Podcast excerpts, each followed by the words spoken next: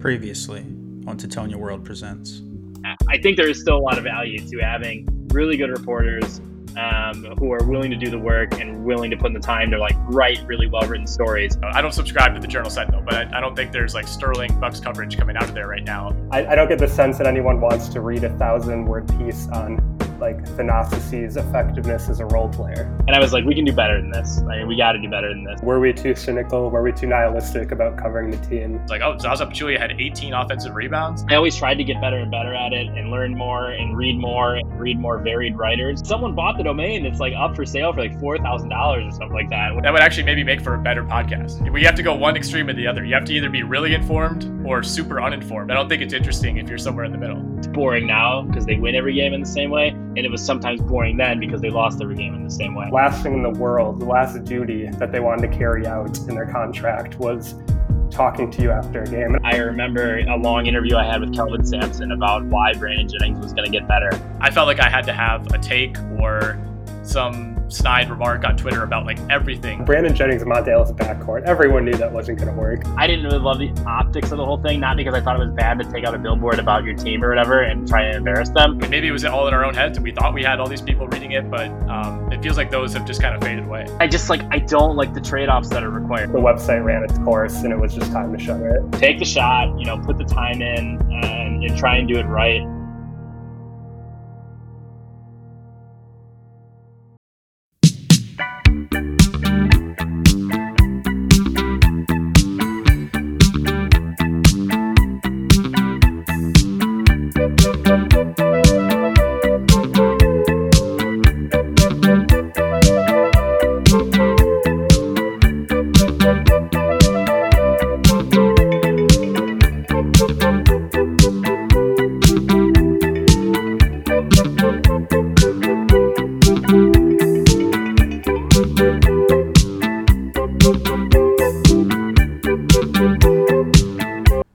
Oakland Raiders of the 1970s broke every rule they could, on and off the field, sometimes for no reason.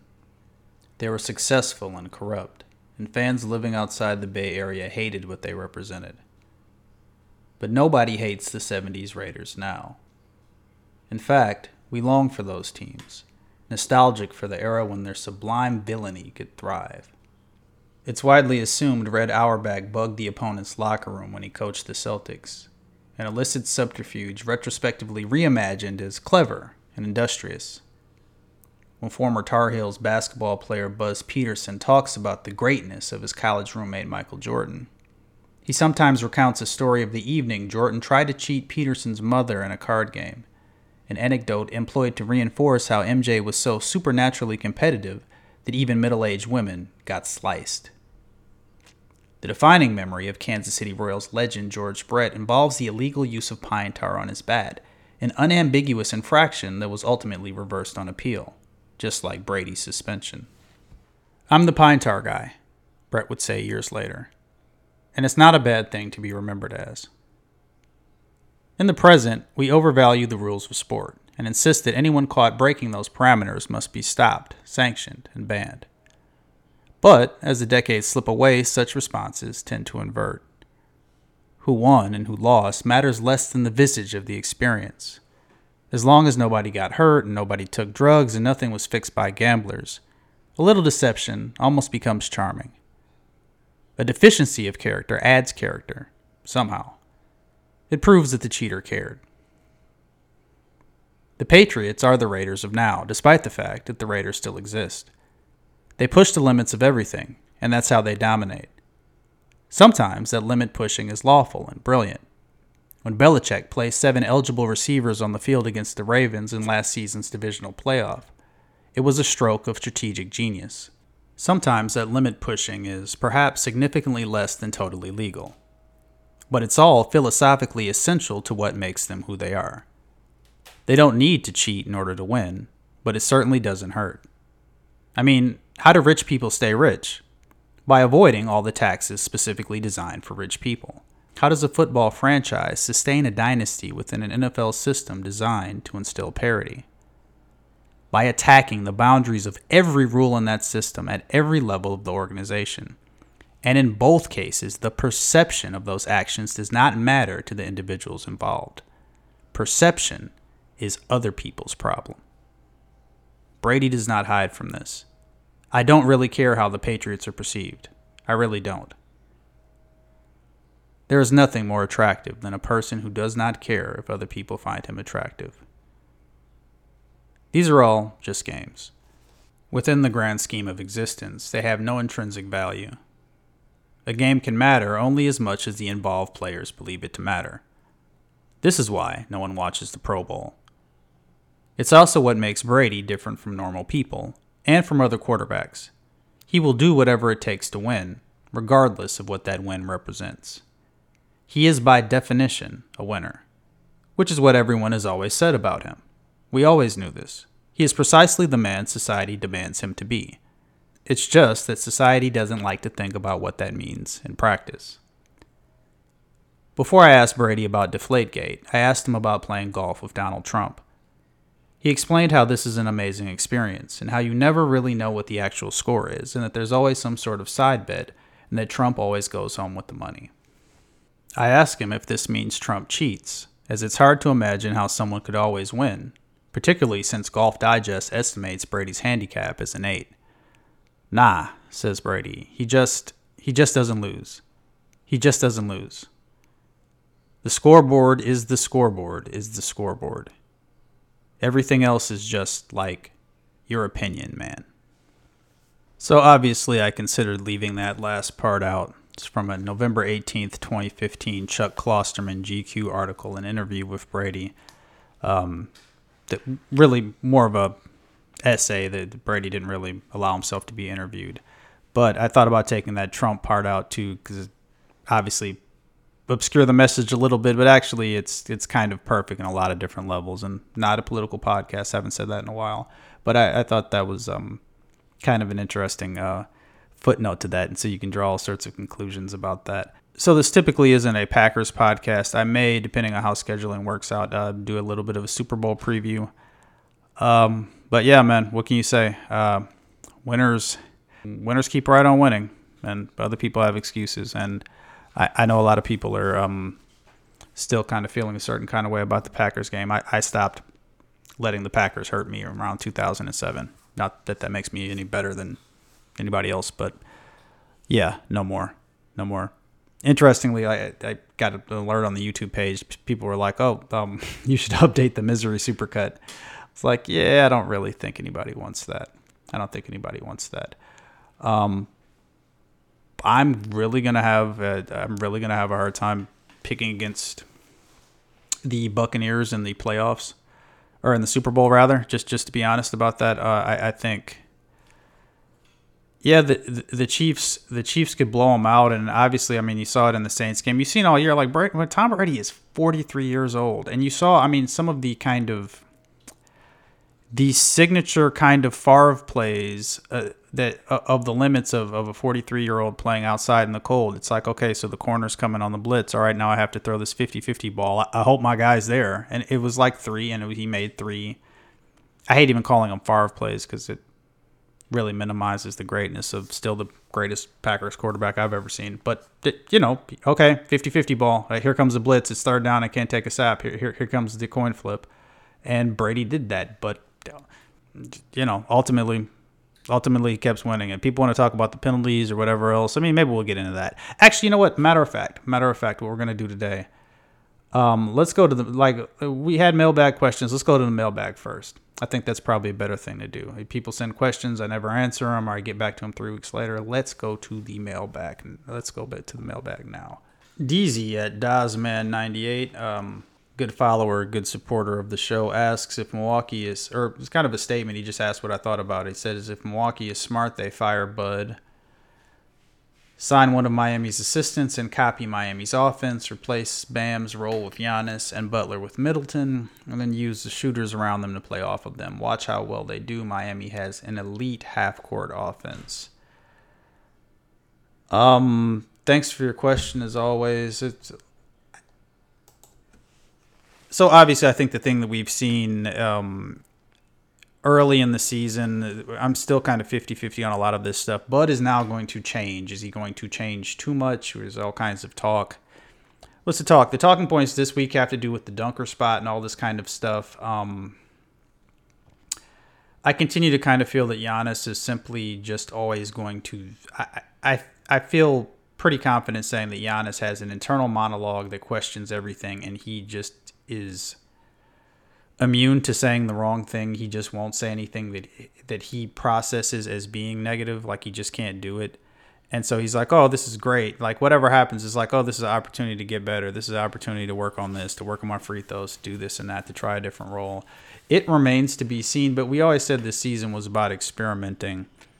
Um perhaps Bud is overdoing it a smidge, but I mean, we'll just see, right? You can't just, I mean, we've said for three years, you can't just switch. I know I'm talking about defense, but you can't just switch on the fly. You have to actually learn this stuff. I am generally confident. Look, the Milwaukee Bucks aren't going to win anything. The Milwaukee Bucks, man, dude, I hate doing this. Again, whatever. I don't have to like save takes for the end.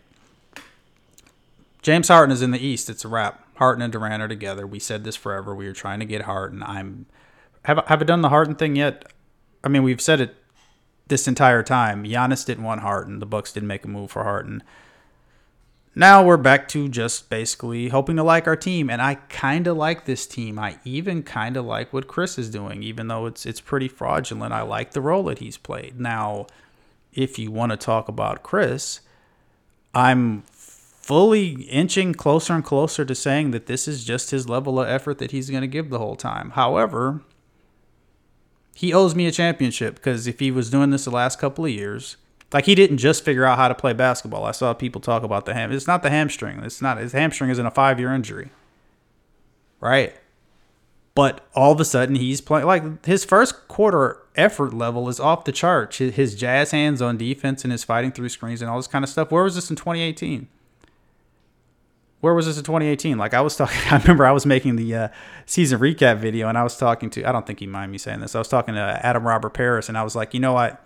Because there's like there's like clips from some of these games in the beginning of 2018 where they're like, was he high? Was he? I think there's like, how many beers did he have last night on whatever street, or or or Khris after Miami game, or Khris Miami nightlife, all this kind of stuff. Like we all remember this stuff. Like he wasn't in shape, and he didn't especially care. He was punching the clock. He owes me a championship, but now that Harden is in the East, uh, yeah, they might kill each other, but that's not really a game plan. Like maybe maybe the Nets will implode. Well, we all know the Nets are going to implode. They they still got what? What is that? Three of the top twenty players, right? Two of the you could say two of the top three. It's it's like it's a wrap it's a wrap. So again, we're now in a much better place for Milwaukee fans where we're just like, hey, I want to love this team. And I kind of love this team, even Khris a little bit. I just want players who aren't quitters, cheaters, chokers, and people who don't try hard, right? I'm fine with Bobby Portis, right? It's really easy to love Bobby Portis. All this stuff is pretty cool. So I just want to have a fun team. Like it's not like I mean we talked so much the, the last couple of years about how this weird feeling of like this championship swagger that wasn't earned and that the media was just setting us up for this failure the entire time. Well, we don't have that anymore. So I like this team. I like the bench. Like, again, be a fan any kind of way you want. This is not for Dazman 98. This is just in general. This is how I feel about it. Be a fan any kind of one way, any, any kind of way you want to. This is like 2021 basketball. If you want to ride the Bryn Forbes uh, roller coaster and the DJ Augustin roller coaster, the DJ the DJ uh, thing is a little bit different just because he looks a step slow and, and everything else. But like again, all these guys are going to kind of shoot a bunch of threes. You're gonna be like, oh man, I love Bryn Forbes. Bryn Forbes is gonna win us a, like a big regular season game. Bryn Forbes is gonna win us a big playoff game. Like he's another guy who can shoot. That's what we kept saying. We want actual shooters, not fake Pat Connaughton shooters. And I think we finally figured out that and then like it was funny too because everybody wanted to dunk on Connaughton and Connaughton started out great. Everybody would act like Donte shooting meant something. It doesn't mean anything. Like none of this means anything. George Hill last year didn't mean anything. Only the really good shooters matter. But we got a few more really good shooters, and I'd like to see the rookies play a little bit more. But you know we'll see, and it's early. And if I wanted to be um, a little bit more bullish on DJ Augustin, it's kind of like the Jason Kidd thing about like veterans don't need to do it right away. But everybody's trying stuff. Like DJ Augustin is used to a lot more usage, so he's going to have to figure out his kind of Iverson style little man game has to like now fit with all these other guys.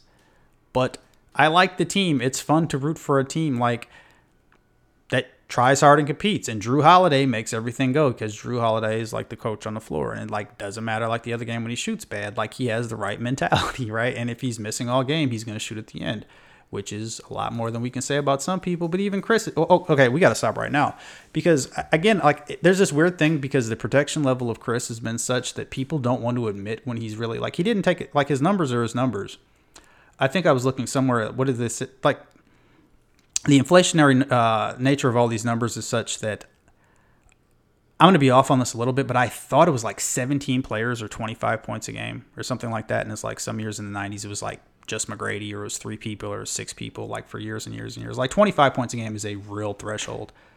And like it's it's getting blown out of the water by all this nonsense. And so it's a bunch of really great players, but you know, you get free throws whenever you want and all this other kind of stuff that we already know about.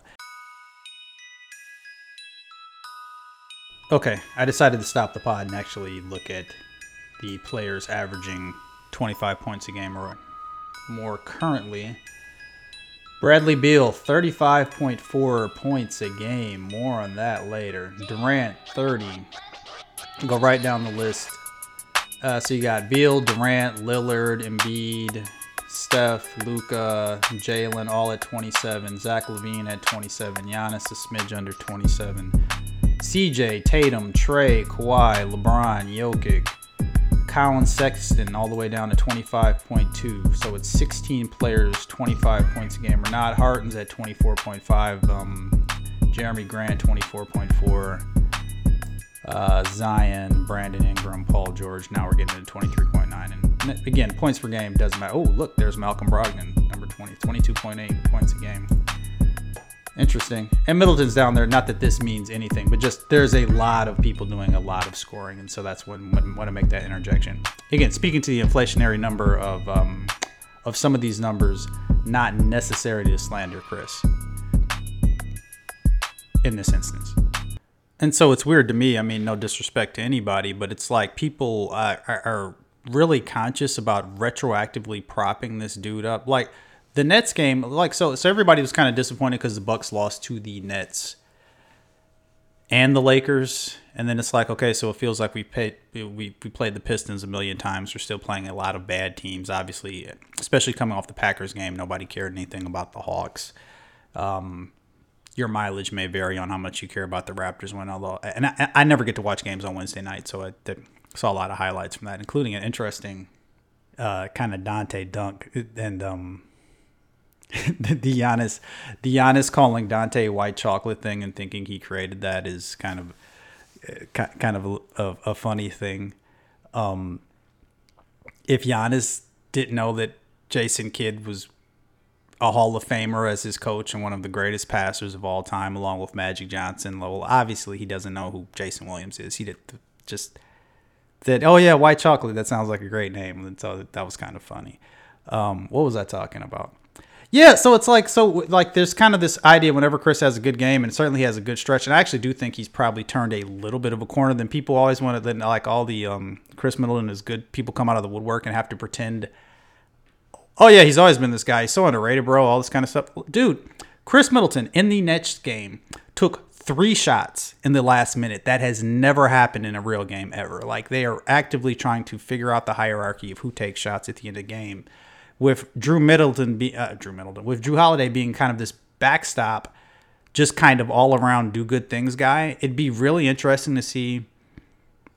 Obviously, there's a reason that this continuity has been disrupted, and part of it, unfortunately, unfortunately, is that everyone's kind of figured out the book on Giannis, and it's going to be even worse in the playoffs. But Giannis is in a little bit of a rut, but again, he's trying to be adaptable, and so everybody's trying to figure out where they stand and all of a sudden, like Khris Middleton, closer guy, like it's a thing. Everybody, it's a thing. Like this is something that like real basketball players knew from fifth grade. Like who gets the last shot, and it's like a coveted thing, and it's like an honor thing, and all this kind of stuff. And like so, Khris Middleton, who little game James, little game James, hid from every big game in his life. Hid from Jimmy Butler. Hid from DeMar DeRozan was a better player than him. Like him, like go back and look at those series, and write down the list and look at them retrospectively because he was a really he was a pretty good player in 2015 before the hamstring or whatever year that was. He was a pretty good player. We look back at those series now and be like, well, Giannis was the best player in the Celtics series that we lost in seven. Giannis was the best player. Who was the second best player? Was it Khris? Well, then why do we lose? Right? Why do we lose in the first Raptor series? Why was DeMar DeRozan the best player in the Raptor series? Right? If if these guys have just been so there's like leaps that have been taken. Like every series that you look at, like okay, if so Kawhi was a little bit better than Giannis, why was Khris like our fourth best buck against the Raptors? Like right down the list, right? Uh, Jimmy Butler outplayed him last year, et cetera, et cetera, et cetera. Like, but again, whatever. Like, I know people don't agree with this. They can just be wrong. Like this, the Khris Middleton who stopped shooting against the Magic, who like seems like he has confidence issues. He shot three times in the last minute. He shot five times in the last 247. He shot seven times in the last 536. We can work with that. Like if he's gonna be take the shot guy, which is what he's here to do, he's here to shoot the ball. That's great. Like that's completely awesome. I'm totally for that. Now, I have to say, like this is a massive shift in strategy. Now, of course, the downside of this is like in again in playoff basketball, there's still like there's just still a lot of regular season to his layups. He has a lot of regular season layups. And what I mean by that is obviously we know he's a below the rim player, but a lot of his layups that he's releasing in these kind of well spaced games where nobody's really trying to stop him um, is he's like releasing layups at net level below the net level and kind of little flips and like left-handed like kind of flip shots and all this kind of stuff. These these are regular season plays. It doesn't really work in the, in the postseason. What people figured out in the postseason, what Miami figured out after game one, was like, oh, okay, this is the way you should guard him. Stand as close as possible to him. Uh, don't go for the rip move. If he drives by you, make him take consecutive flip shots. He's going to make one out of three of them, and that's how you play Khris Middleton. Like all that dribble through the legs stuff. Like nobody's falling for that. That's like stuff that he does not to create for others, but to try to get his shot off. If he makes a 17 foot shoot, um, 17 foot shot, the other defenses will just like that's the book on him, right? But again, this is great. like I know people like uh, a lot of people are convinced, oh, this is a bit or all this kind of stuff. Like I lean into the bit, but it's much better. That's what he's here to do. Like I've been calling Giannis Shaq since before literally everyone else. Before Shaq was calling him Shaq, I'm like, he's Shaq. Where's Kobe? It's not Khris Middleton, but it'd be great to have a guy who knows that he's, he's here to shoot. He's here to shoot. Go ahead and shoot. And so the craziest thing for me in the world is after the Nets game, people are like, oh, he should have passed Giannis or Giannis was the cutter or all this kind of stuff. And it's like, dog, we've seen Khris Middleton pump fake, throw the ball away, like shoot after the clock went off, like every version of Khris Middleton messing up with the game on the line in that corner play, which every little bit of criticism of that same kind of corner play is accurate. He got the shot off. He was like, This is my shot. He got the shot off and he took it. Like, why am I defending that? It's the craziest thing in the world. Now, of course, he missed it. He always missed it, but at least he's calling for it now. At least that's his shot to take. That's like his role on the team. He barely gets it off, but that's his shot. It was sort of almost looked like it was close to going in. But again, again, back to the Tom Brady thing, like it, you know, you don't get credit for this isn't horseshoes and hand grenades, right? But good shot, good look. He missed it. He missed the one in the Celtics games. It's uh, uh, for opening night. It's a two game swing. But again, whatever. He never makes that shot. That's fine. Maybe, just like everything else, if he keeps taking it, he's going to make some of those. And no, I don't especially count the one the other night, but another good shot, another big shot. Take the shot. Uh, that's kind of what we were seeing two years ago. He was part of the ensemble because again, we knew that Brogdon was going to take and make those shots. So then he was able to crack off one or two shots in the last six minutes. That's what the Khris Middleton shootout series of tweets was all about. He wasn't doing this. Finally, our dumb coach and our I, mean, I don't want to call everybody dumb, but our dumb team like they, they figured this out. So so the guy with with a skill should deploy his skill on command at the high leverage moments. Interesting. That's really interesting. By the way, I mean we we make a lot of excuses for Giannis just because Giannis basically just started to learn how to play basketball relative to other players. Like how much continuity? That's the other thing. Like how much continuity does Khris now have? Is there any combination? Does Stephen Klay? Stephen Klay probably has more um more years logged as as a duo. Like Khris Middleton and Giannis Antetokounmpo have been playing together forever, like seven years. Is this the eighth year? I think this is the eighth year. I, I'm glad that you guys figured this out a month ago, because last playoffs they didn't have this figured out. Like they just, you know, again, Khris Middleton, a punch the clock, show up, let's see what happens kind of guy. But these are good developments and we'll just have to see kind of what else this brings. But it's just nice. Again, it's really hard, and like Bledsoe's gone, so it's another guy. It's really hard rooting for like a really dumb team. Everybody makes mistakes, and everybody misses shots. But even if it's just kind of a force feed thing, I'd be super into Holiday or through Bud or whatever else, just deciding no matter what, even if it's a dumb play, just let him keep shooting. He's going to make one and he get his confidence up. And he's a confidence player. He's a lack of confidence player. But good developments. And of course, then, you know, the Lakers game right back down to earth. Khris was nothing in that game. But he's, again, a clear all star this year and a, a cog. And so the hope is that we figure out what's ailing Giannis. We work some stuff out, our shooters shoot, and we'll be really competitive in a series against the Nets that we lose. Um, and I'll just remind everybody who was calling for Bradley Beal for two years. But that's enough on that. Does, does that answer the question? I hope that answers the question. January 21st, Nate Havner at Jump Far Forever asks Does this team have a leadership problem? Not sure who that locker room guy is. Well, we're hoping it's true, right? And I, I really appreciate. There's better examples, of course, but kind of the, the Sam Cassell way he kind of weaves in and out of games. I mean, it's the best thing about like higher level, like Chris Paul level guys, is they kind of sit back and survey things and then might take four straight shots. And I think a lot of people, whatever he was, three for whatever or four for 14 or whatever he was the other game, that he uh, kept you know kept shooting and kept just kind of having a flow for it, a, flow for the game, uh, a flow for. I'm sure he's telling Middleton to cook uh, when he's on. Uh, and between him and Portis, at least we got some people who care. I mean, Portis um, really dominating the PR game right now, the, saying all the right things and saying he could have got more money elsewhere, but this is about his chip on his shoulder, all that kind of stuff. Like Bobby Portis is going to be a fan favorite pretty soon. And so, you know, obviously we all still have our Budenholzer objections, but you know, I, I, like a player's locker room anyway, so I'm I'm not sure who that guy is. I mean, look, we, we can probably have a more cohesive locker room than the Nets, right? Uh, back to that that kind of thing. Just the Nets have all the talent. But again, it's early. It's early, right? So we expect the team to work these things out as it goes. But thanks for your question. And again, appreciate everybody who sent up questions. Again, this is January 21st. Uh, Limps, MKE at It's Just Chris now. Why is Giannis pressing so much? He's got the two best teammates he's ever had. Middleton's better than ever, and Jrue. And yet he's playing like he has to do it all himself. Well, it's a really kind of tricky thing. I mean,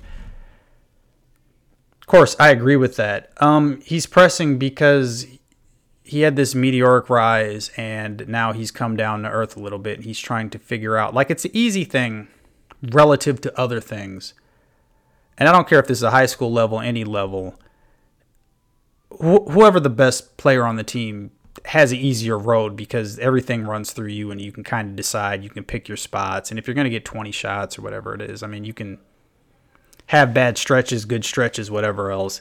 He's pressing because I don't think there's a question on this. I mean, again, there's a big Thanasis thing. I mean, this ties in. I think we get a, a question a little bit later about Torrey Craig. I'm starting to wonder if Thanasis is like way more bad than good. Um, I don't have a fully coherent thought about this right now. What else is new, right? But like Thanasis, so think of Thanasis, right? And yes, he hasn't been all bad this year. And yes, you know, it's kind of funny and everything like that. Thanasis is one of the dirtiest, uh, play with the dark side of the force, passion, aggression kind of guys I've ever seen. Dirty, like you remember like the world championship stuff, right? Like Giannis blocks people from behind. Well, Thanasis does it riding them like a rodeo, right? Thanasis does dirty stuff. Like we all will agree on. Like again, it's not necessarily dirty. He just doesn't care. He's like not above doing dirty stuff. So he's a dumb player relative to smart players. He's a dumb player. And so we all know that he's got Giannis here, their brothers and all the kind of stuff like that, but he's a dumb player. So like when Giannis does dumb stuff, when Giannis fouls some guard in the backcourt because he's mad that he didn't get a call on the previous possession. Well, that's stupid. Well, is Thanasis telling him that's stupid? No, that's the same stupid stuff Thanasis does. Right? I know this isn't exactly your question, but um look, man, we all would have done anything to see Giannis resigned. Anything within reason. Everybody would have been fine for whatever negotiations. Like th- this was a existential crisis. We could not fail in the negotiations. And Pat Connaughton is Giannis' boy. Pat Connaughton was at that that meeting dinner or whatever that was that they had, that summit that they had. Pat Thanasis got the minutes. Is anybody really going to tell me that they think it's a coincidence that Giannis' brother and his homie on the team were playing, right? And everybody backed off of Pat because Pat started making a, an unsustainable amount of three pointers. But even before that, I thought the criticism of Connaughton was a little bit overblown. He's just just an okay player. He's just an okay player, right? Um, but yeah, he's pressing because nobody's telling him he's stupid, or if they're telling him he's stupid, he's not listening, right? Because it's easy to be the best player, and we'll just have to see like what it means going forward. I think though, I do think it's not nonsense. His adaptability, I do think he really tries, but I think in a game he's just used to playing angry, and it's like again, the crowds, the lack of the crowds don't help him because when you play with all this anger and passion, and then you spin your your 5,000 spin move and it works and you dunk and the crowd goes nuts, like that fuels him and that's just not there anymore. And everybody's going for his knees and flopping up underneath him and the whole thing. But he, again, he didn't look right. Like the whole thing with the negotiation was weird where he didn't look right and he was giving weird answers before he re signed. Like something's up. But, you know, there's plenty of time. Um, he's pressing because he's a pressing kind of player and they're really going to have to coach that out of him. And the question is, if they coach that out of him, what's left? Micah Roshki? I know Micah. Micah Roshki. Should Giannis keep shooting air balls? Is it helpful? It is not. It is not. Like we're going through this whole thing. You want to do the shot genie thing? Let's do 30 seconds on the shot genie thing. Giannis has humongous hands, and he's got to pop his shot. He's got to pop his shot. I was trying, like, if you think of think of Kawhi if you're not old enough to remember how how Jordan shot. Um, Kawhi holds the ball in those huge hands and spins it, right? There's not a lot of air, even from three point range. There's not a lot of air. It's a line drive kind of shot. Um, Jordan was similar. I'm trying to remember. Dr. J was before my time. I seem to think Dr. J had a little bit more of a arc to his shot. But like guys with big hands have to pop the ball. If like if if your objective as a guy shooting with big hands is to aim at the heel of the rim and really pop the backspin. And if it hits the back heel, oh well. Same thing with the free throws. That's a 70% free throw motion doing what I just said. Him trying to feel it out and worrying, you know, worrying about tucking the elbow am I doing this? And sometimes it rolls off his finger because that's the only thing. That's that's it's kind of the, the it's the Rashad Vaughn thing too, right? So Rashad Vaughn in the gym had this beautiful like arcing shot, right? This beautiful high arcing kind of shot. It was really kind of an attractive thing to see. And in a in a gym, in in pre-draft workouts and everything, once you get going with a with a shot like that, it's a really repeatable stroke. But of course, in the NBA, you only get to shoot one shot at a time, and Rashad Vaughn never made the first one, right? Like you have to feel it out, and that's kind of the thing about like like a real high high arcing shot. Like you have to find your spot right? And so the reason he keeps missing air balls short, I mean, like obviously he's missing them short, he's not missing them long, is because like his body's forward momentum on certain jumpers leads him to think, all right, well, it's just going to kind of roll off my hands. But yeah, he looks ridiculous. He needs to grip the ball. he needs to grip it and rip it at this point. And that's the short version of what I think about this. But yeah, he's shooting air balls because he's in his head, obviously. So the adjustment to that has to be he doesn't have touch anyway. Even his layups don't really have touch. So it's like to me, it's a failed experiment at this point. Uh, Jason Kidd and all those guys did their did their work. There's no time machine for that. He needs to grip the ball and spin it. Um, Brendan Olin, again, January 21st. How many Torrey Craig tweets does it take before Bud plays him? Torrey Craig looks pretty good, right? Uh, I thought this was just kind of. I mean, I want Tor- I wanted Torrey Craig to play, but I thought this was a typical overreaction of like um, Buck's Twitter and everybody else just looking for the thing that wasn't done. Uh, but he looks like another winning player, and it gives us a little bit, uh, bit of flexibility in this question of whether he can kind of be a small ball four, whether he can even close games if he's feeling it, or he certainly kind of would have been interesting to see him on LeBron, right? Did he play the Lakers game? I don't think he did.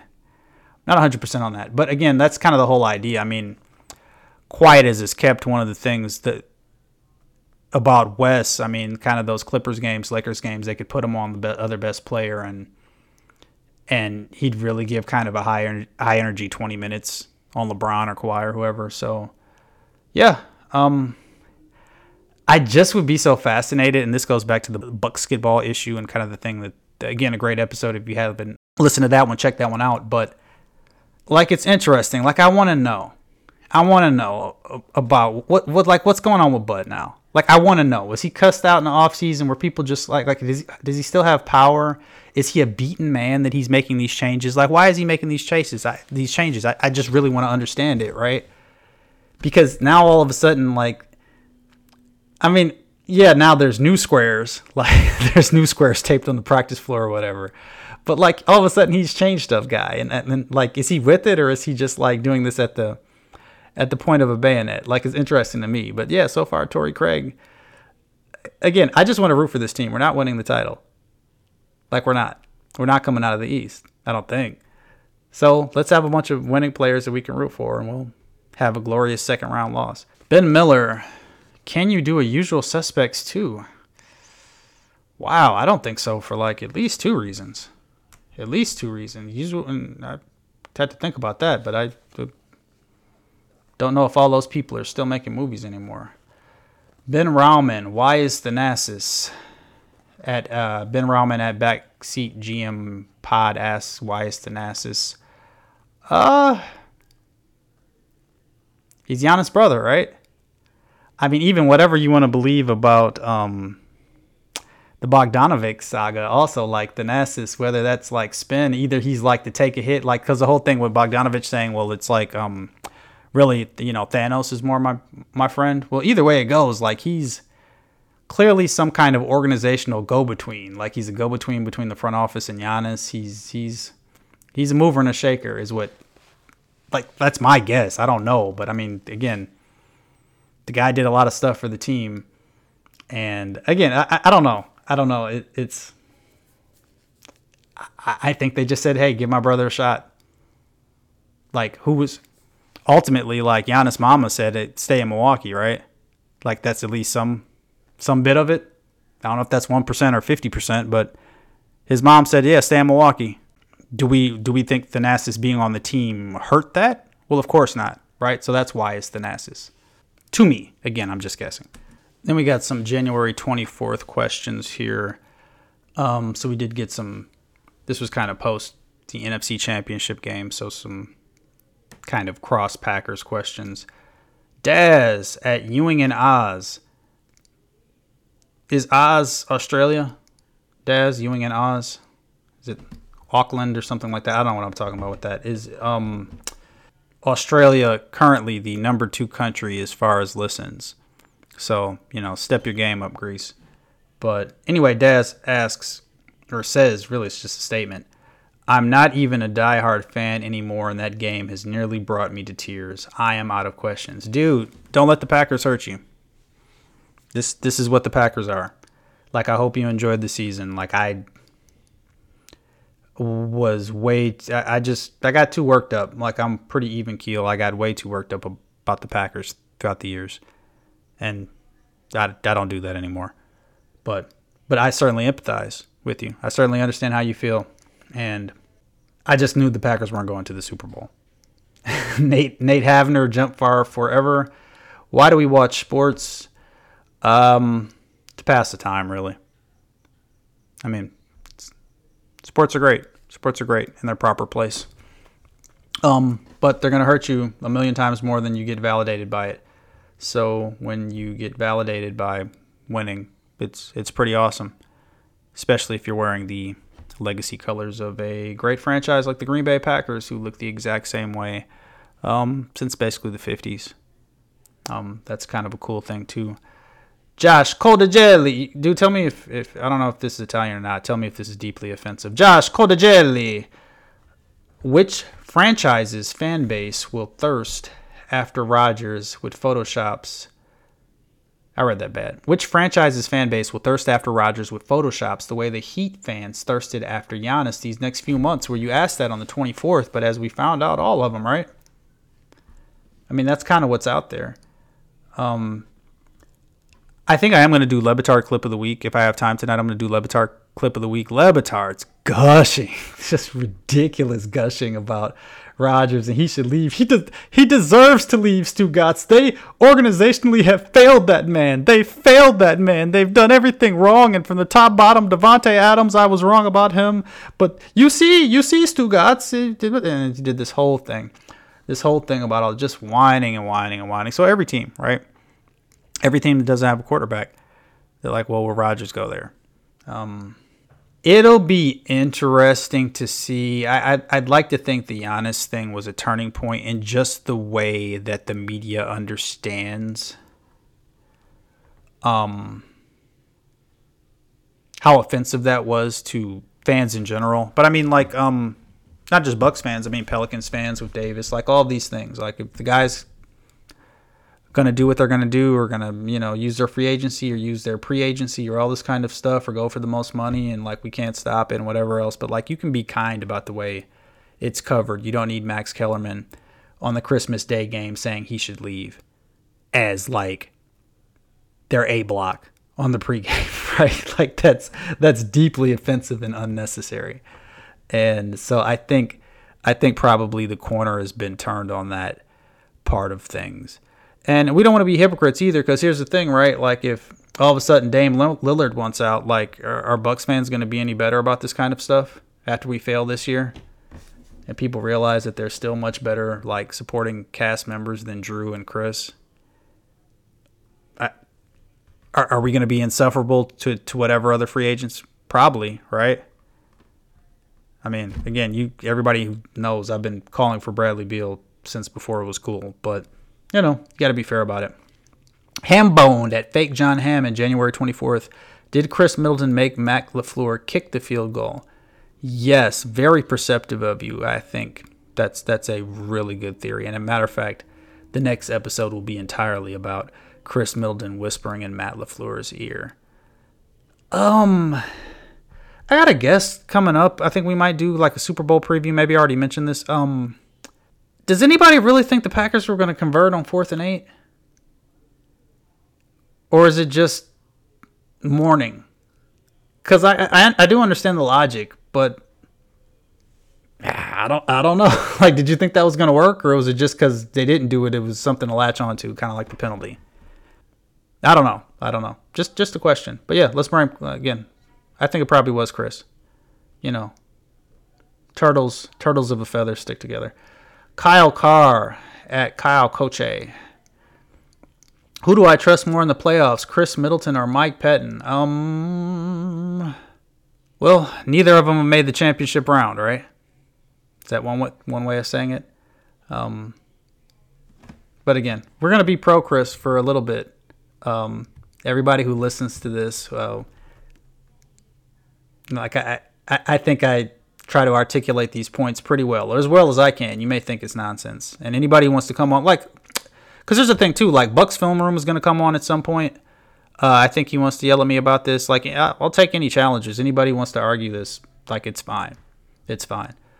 Um, but again, this version of Khris, great. It's great. It is a crazy thing too to consider. Um, again, I, I wasn't part of the Christian Woodlands.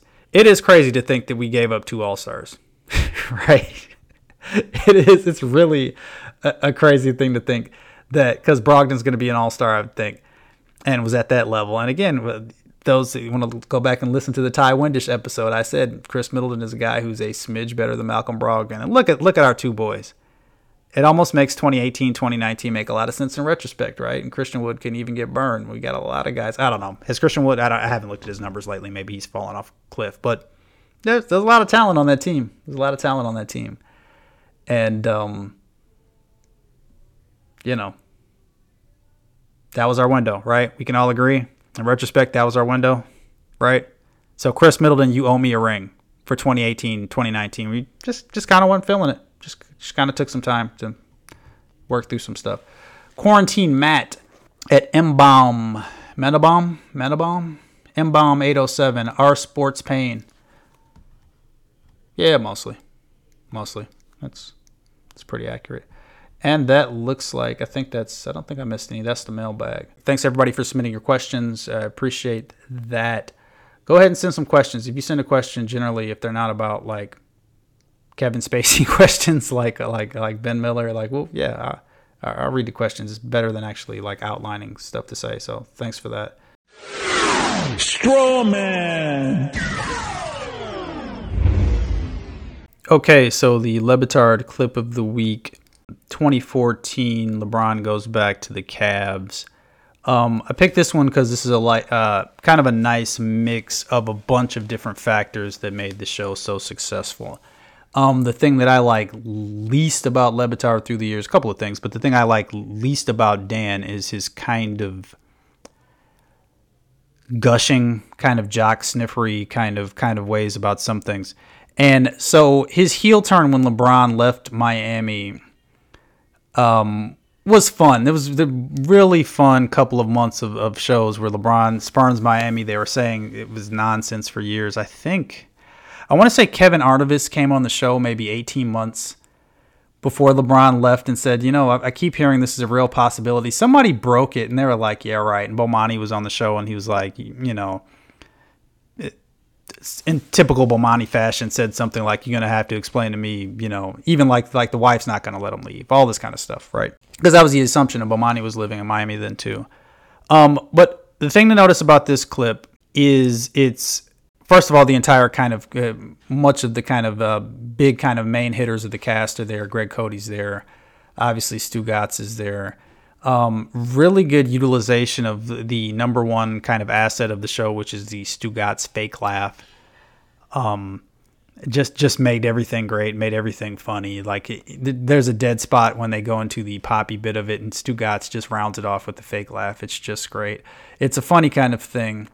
And a lot of people don't know that well before Papi, before they did Highly Questionable and made him a kind of a TV star for a while, that Le Batard would just call his dad just call his dad on the air and just talk to him. And that's kind of how, um, even later when they, like a month ago, a couple months ago, when the, the show ended and they did the, you know, he was supposed to be from Iowa and it was a joke kind of bit, which I think some people bought for a while. I know, but some of my, some of my Detroit friends were confused about that. But but Papi was a, we knew Papi was a completely authentic character because he had been uh, he had been calling him on the show before they made him do bits and made him do kind of rap songs on on the breaks on commercials, which to me isn't really funny and was never really funny. Oh look, this old man is rapping Ice Cube kind of stuff. Uh, but the Papi character, this is one of the better utilizations of the Papi character uh, just ripping LeBron and just kind of um, being petulant, angry old man sports fan. So an- anyway, here it is, the Le Batard Show clip of the week.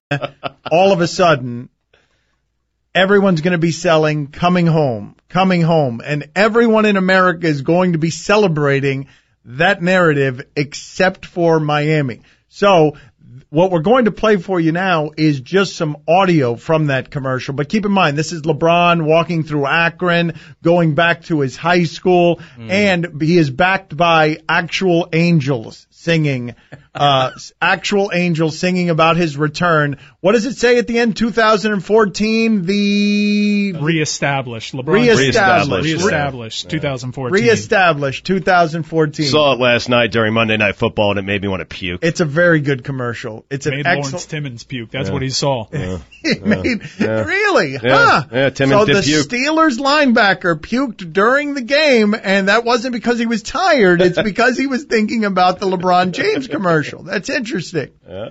All right, so here is the commercial, Cote. Akron is home. This is the city that raised you. The city you left. I'm so proud of you. Welcome home, son. I mean, they're doing it, right? yeah. yeah. Amen. Amen. Amen. forget where you came from. Amen.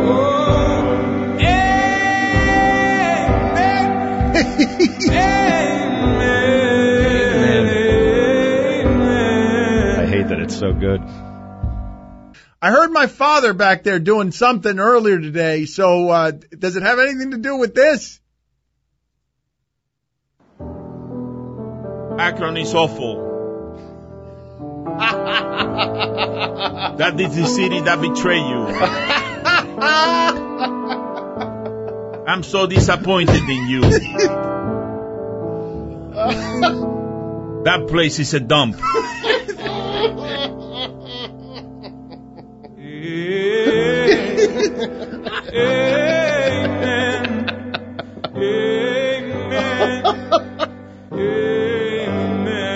Don't ever forget you were afraid to post up JJ Barea.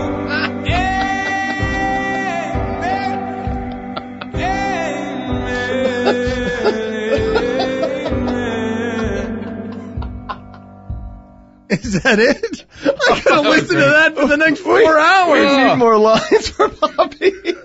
we need more lines for him. Don't ever forget. Very obscure reference. I feel like not a lot of people know what you're talking about there. That was brilliant. I mean, the original just begs a parody, right? The original is so over the top that it just begs somebody to make fun of him, and uh, Papi did it. Oh man. Good for him. So I'm headed to work. Uh, it was a Friday morning, I think. I think I seem to remember where I was, and I get to work and I uh, check my DMs, and there's a DM from somebody who will remain nameless who was like, "Yo, you made Locked On Bucks," um, and I'm like, "Oh, okay, cool. I'll check it out." Right.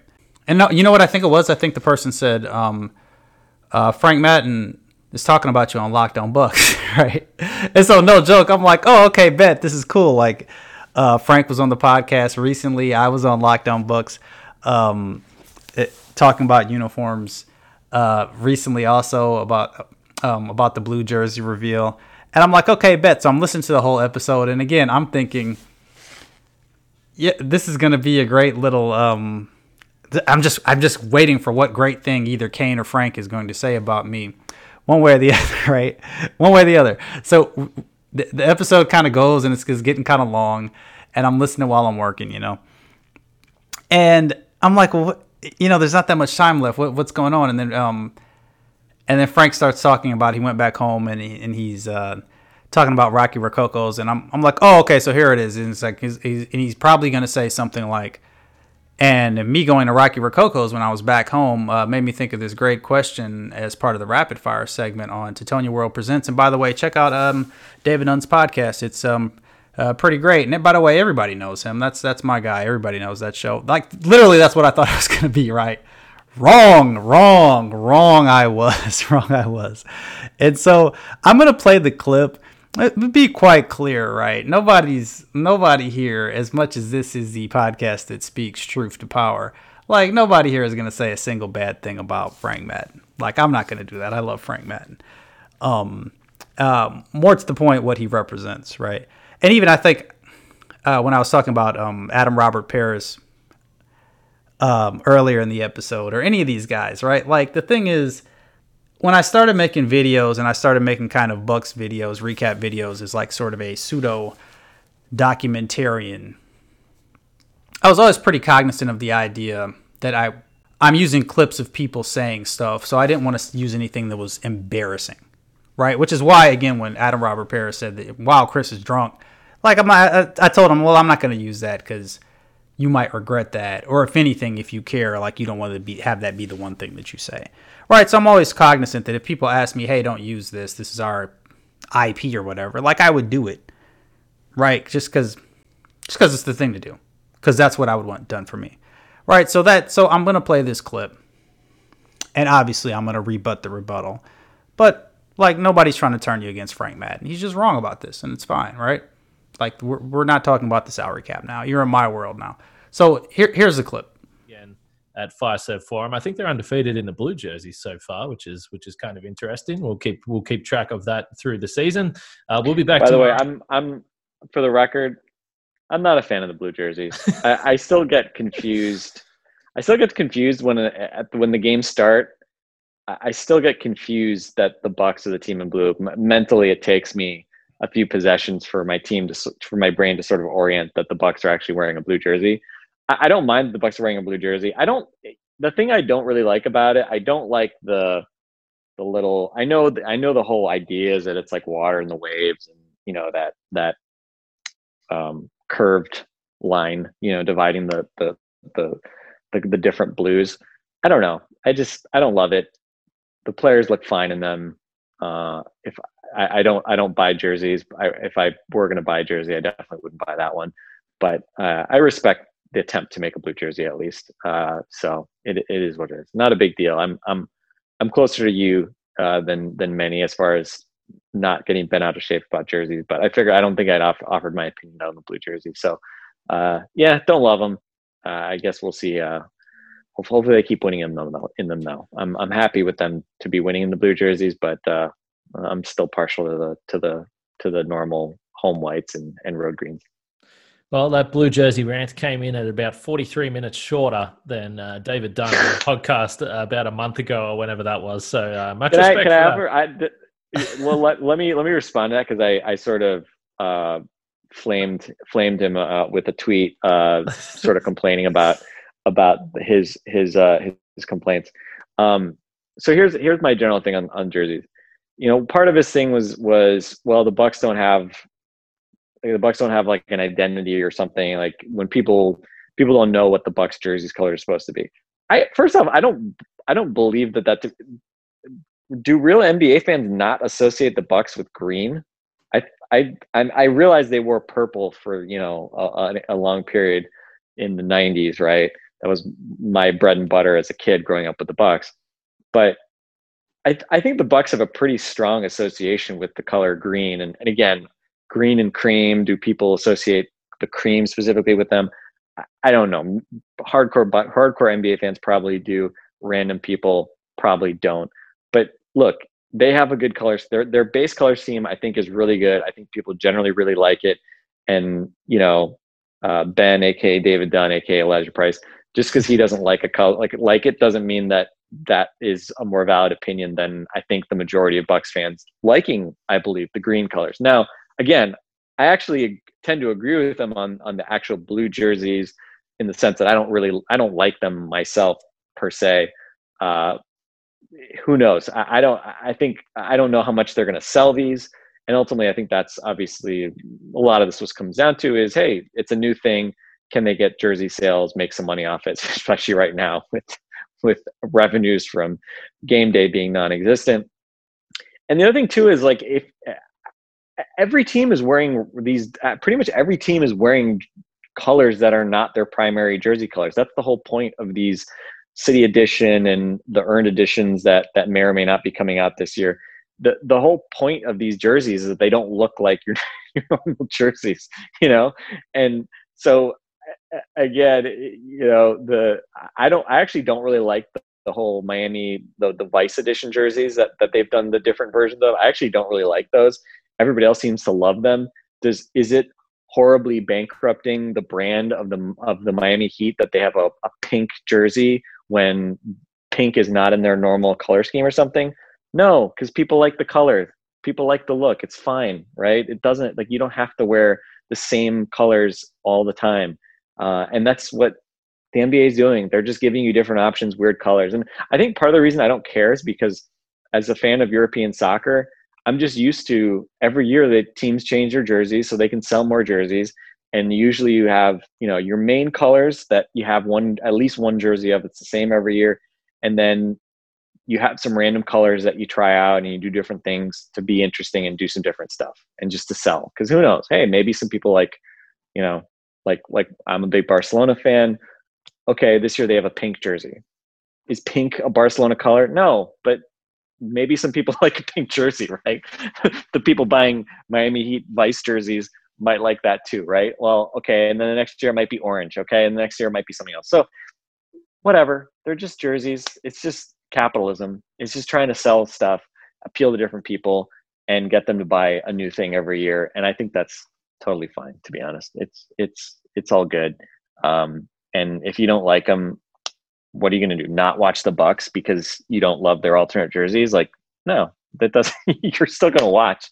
You may not buy the jersey, but uh, it doesn't mean you can't watch. So anyway, I, I that that that's I I don't know. I I I think I might have had some other uh, points to to sort of rebut uh, uh, his his views on things, but you know, uh, again, for me, I think the Bucks have a good base color scheme. I think they've had some some of their alternate jerseys. I think have been pretty good, uh, but especially the alternate jerseys. To me, those are just you know you're just trying to throw different things, see if people like them, sell some sell sell more jerseys every year, and then come out with some different looks and whatever. So I don't love the blue jerseys, but it doesn't really matter. It's fine. I don't have a response. I didn't care enough to have a response, but that all makes sense to me. Uh, whatever color they're wearing, they're four and three, regardless of whatever color they've worn so far this season, and that's all that really matters to me. Uh, like I said, Pistons again in a couple of days. So again, that's the clip. Um, I don't know. I felt like they went a little hard on me there, uh, especially especially considering I'm right, right? But again, I'm always shocked about how many people and like I get it if you don't want to watch a 15 minute video or a 45 minute series about uniforms. Like this is all covered in the video, in the video series. So if you look up Milwaukee Bucks: The Theory of Everything, volumes one, two, and three, and then five and or four and five with Adam McGee and Jordan Tresky are also um, quite good quite good. But at, all the stuff I did, that's probably some of the things I'm a little, I'm, I'm very proud of. But let's talk about what Frank said because it's fair, right? And again, any of this stuff you can feel however you want to about this. But I was thinking about this because there's actually, I'd like to thank Frank Madden because there's a sliver of this that I, I don't think I've ever really discussed or thought about. He says that the Bucks are associated with green, and I also take that for granted. Why? Why why do we think the Bucks are associated with green in the in the idea of the common individual? And I don't mean like the 18 to 35 demo, but older, younger. Why, why would the Bucks be associated with green? The Bucks have one green jersey since 2015 or whenever they did the reband. The Bucks have worn multiple black jerseys, and that's not even counting the Adidas. Like to mention the Adidas Nike thing is a cheat. The Bucks have had the huge deer head jersey the black jersey that they wore all the time. They wore all the time in the playoffs, and they've had the stripy black jerseys. That's two black jerseys that the Bucks have worn. And of those uh, black jerseys, neither of them are particularly green. The Bucks have had two different cream jerseys. Again, the stripy one, the same template, but that's not my fault that they keep reusing stuff. And um, the cream city, right? So just to count, that's two cream jerseys, two black jerseys. The black jerseys, even the playoffs, they wear all the time that single white and the single green, which are pretty good, very good jerseys, except again, they have the needless, needless blue block and the unbalanced rainbow. Mixing white next to cream, you know, all this stuff. If nothing else, I hope that, that, that your stomach is turned like mine every time a Bucks player goes for a shot and there's a block of blue, which is the only blue on those jerseys, just for no reason at all. Just terrible design. Um, so backwards from there, you remember the shiny green jerseys and then the jerseys that weren't shiny, but they're basically the same. There's very slight modifications in the font. That's one green jersey for the entire kind of, you know, Bogut era, right? One look. So that's still one green jersey. And of course, those were red and green Bucks then. And we didn't like those jerseys. I didn't like those jerseys either, but that's what we had. That's one jersey. Going backwards, now we have the purple jerseys, which we wore the top of my head from like 93, 92, 93 to 2006 or whenever the change was.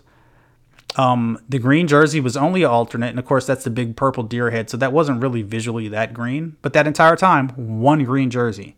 So we're going back to 1993, and that's basically three different green jerseys.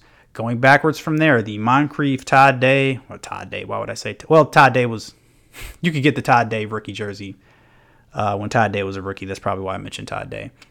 Um, the Irish Rainbow 80s, one green set.